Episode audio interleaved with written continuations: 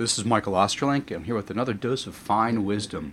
That's going to be the hashtag Fein, F E I N, wisdom. And it's with Bruce Fein, constitutional scholar. How you doing, Bruce? I'm doing well this morning. Thank you, Michael. Fantastic. Well, the Prime Minister of Israel, Prime Minister Netanyahu, is coming tomorrow to the U.S. Congress to talk about why we should basically scuttle our diplomacy with Iran and why they are an existential threat to both Israel, obviously, and to the broader Western world. You disagree with that contention? Well, a couple of observations I'd like to make uh, to go back to square one, uh, Michael, about visit.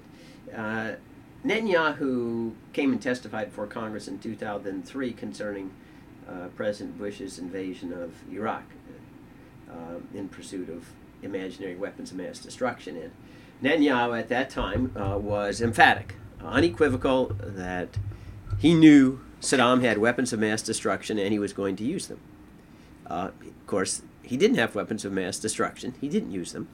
Uh, Netanyahu also was convinced that uh, democratization of the Middle East through Saddam was the course of the future, uh, that it was clearly something more probable than building a perpetual motion machine.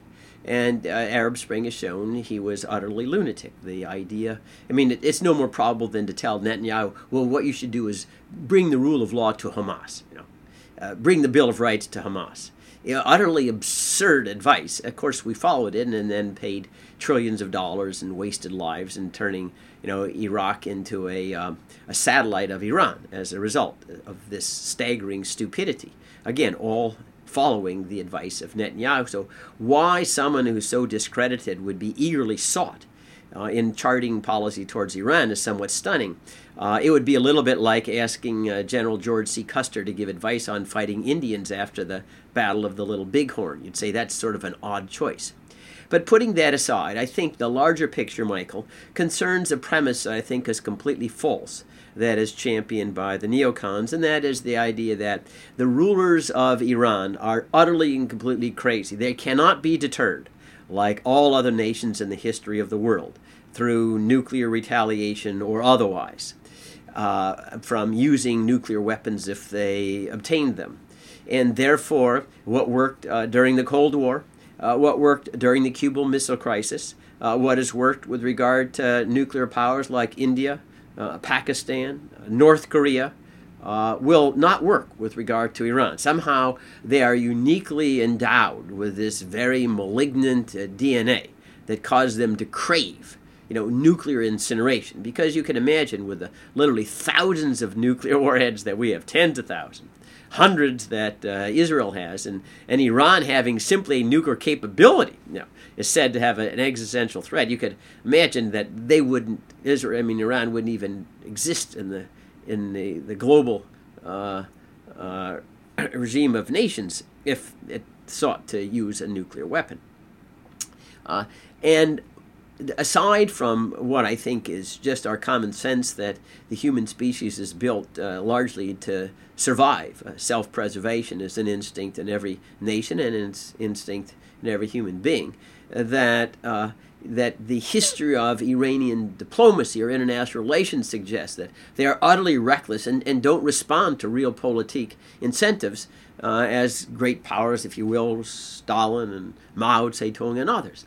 Uh, but I don't think that there's a crumb of evidence that supports that proposition. Uh, take, first of all, why might uh, Iran have a great fear of uh, the United States if it was not nuclear armed? It remembers in 1953, the United States overthrew the popularly elected uh, Prime Minister uh, Mohammad Mossadegh in favor of the Shah of Iran. So we've already overthrown one country. Moreover, they look and they saw when Colonel Gaddafi in Libya abandoned his WMD, what did the United States do? Soon afterwards, war, invasion, killing Gaddafi, and, and Libya is in uh, shambles at present.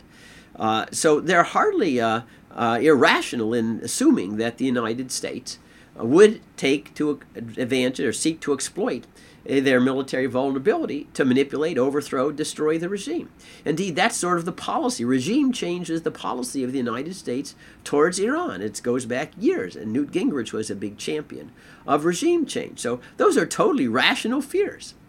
Moreover, even uh, despite those fears, the the Iranians have acted uh, diplomatically in a very uh, rational, uh, realpolitik fashion. For instance, when Saddam Hussein attacked uh, Iran, there was a 1980 and 1988 war.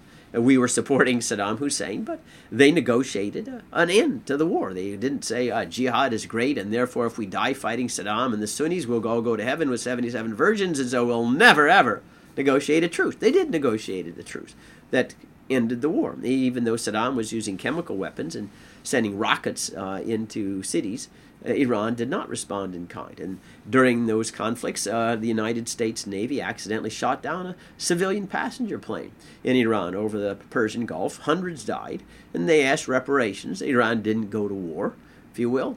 Um, uh, and insofar as we certainly witness, you know, Iran as a sponsor, it's listed as a state sponsor of terrorism. Uh, there's no doubt it supports Hezbollah, other terrorist groups, but on the other hand, are they responding to nothing? There's no doubt that Israel and the United States have assassinated uh, scientists working on the Iranian nuclear program. Uh, and it's clear that uh, we support those groups that would try to overthrow or destabilize the government of Iran. That's what countries do, And if you ask about, maybe it's vicious, surely true, but look what happened in Moscow the other day. A critic of Putin just suddenly got shot in the head.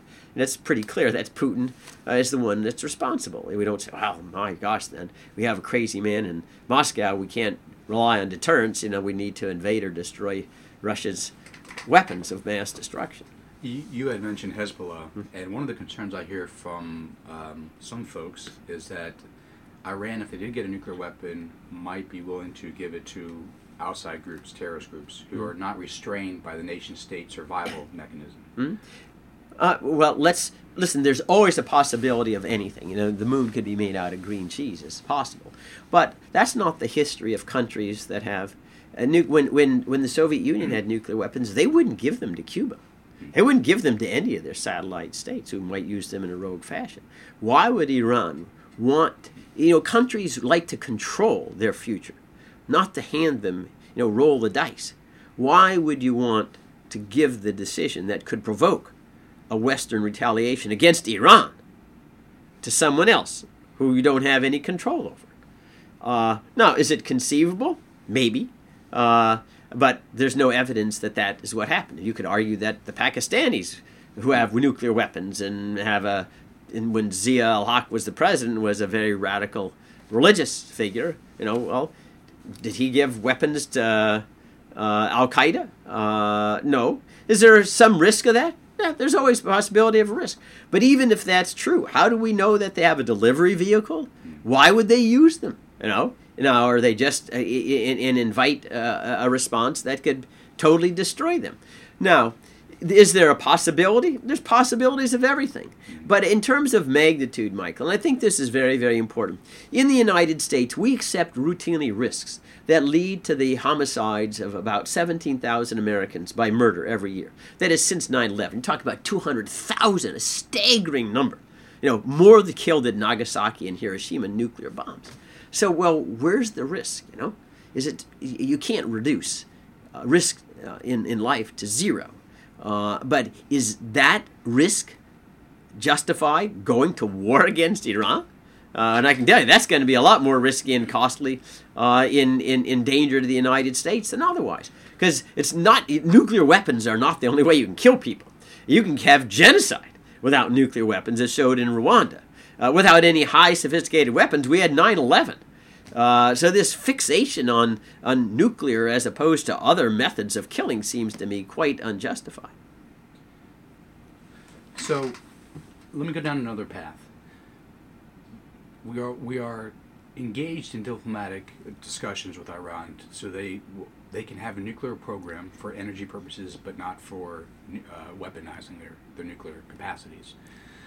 in exchange for that, we will start engaging with them diplomatically on a higher level, culturally. You know, trade will open up. They can. We're giving up some of the money that we've held in escrow to mm-hmm. a certain extent since the since the, the Ayatollah took over uh, Iran. Um, American companies will start being able to engage in the Iranian uh, marketplace. I always thought, except for the weapons, and I put the weapons aside, that if anyone is really serious about regime change, and this is I've been articulating this since 2005 when I started doing some work on Iran on the Hill, that if you really want regime change, the more Americans in Iran, the better, because the majority of the population, 18 to 35, is not necessarily pro-American but pro-Western in culture, and not so fond of the the pre-modern religionists who run the country. You know, they are open to the possibility of through engagement with us becoming more like us. You know, hopefully not completely like us because we have some bad habits, but you know, cultural engagements, diplomatic engagements, uh, market engagements would actually lead to a change in the Iranian regime over the long haul versus us attempting to covertly replace them. What are your thoughts on that? Well, I don't know whether it, it would change the regime. Sometimes it may, sometimes it may not. Uh, I mean, to some degree, when we sort of isolated uh, South Africa with apartheid, the regime changed, but sometimes it has an opposite effect. Things, when we boycotted Castro, I mean, nothing's happened at all. But I think the larger question that you raise, uh, Michael, is, is more important, which is why is it the business of the United States to be involved in regime change?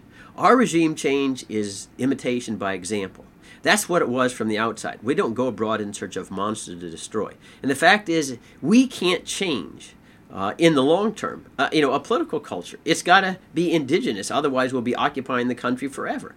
And even if it became a little, it, it, maybe if it reverted to Mossadegh, it could kill, go back at some time to the Shah. Who knows? But you know, that's not really our business, other than self-defense and the fact that we're human beings, so we think that people ought to be free, and that's what our example is about. But this idea that we know culture, we can't even understand our own political system, which is in dysfunction, and we're going to go to other countries. We have no idea what their cultural signals are. They're politically, they're pre Magna Carta, and we're going to decide the regime change for them. Could you imagine how insulted the United States would be if Iran came and said, "You know, you guys really don't know how to run yourselves." we will sort of dictate how new we're going to write a new Declaration of Independence for you and a new Constitution because you guys are backward. We'd say, you know what? We get to decide how we want to govern ourselves.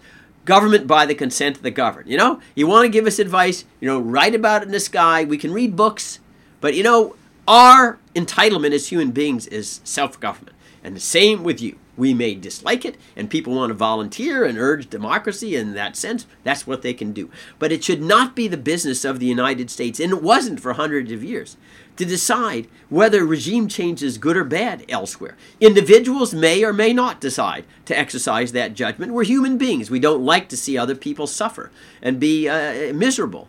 Uh, but with regard to the government of the United States, we do business with other countries because it helps us. When we allied with Joe Stalin, in World War II, despite the fact that at that time, I think worse than Mao, he was the greatest malefactor of blood in the history of the world. It wasn't because we were going to democratize the Soviet Union. It's because it was in the interest of the United States.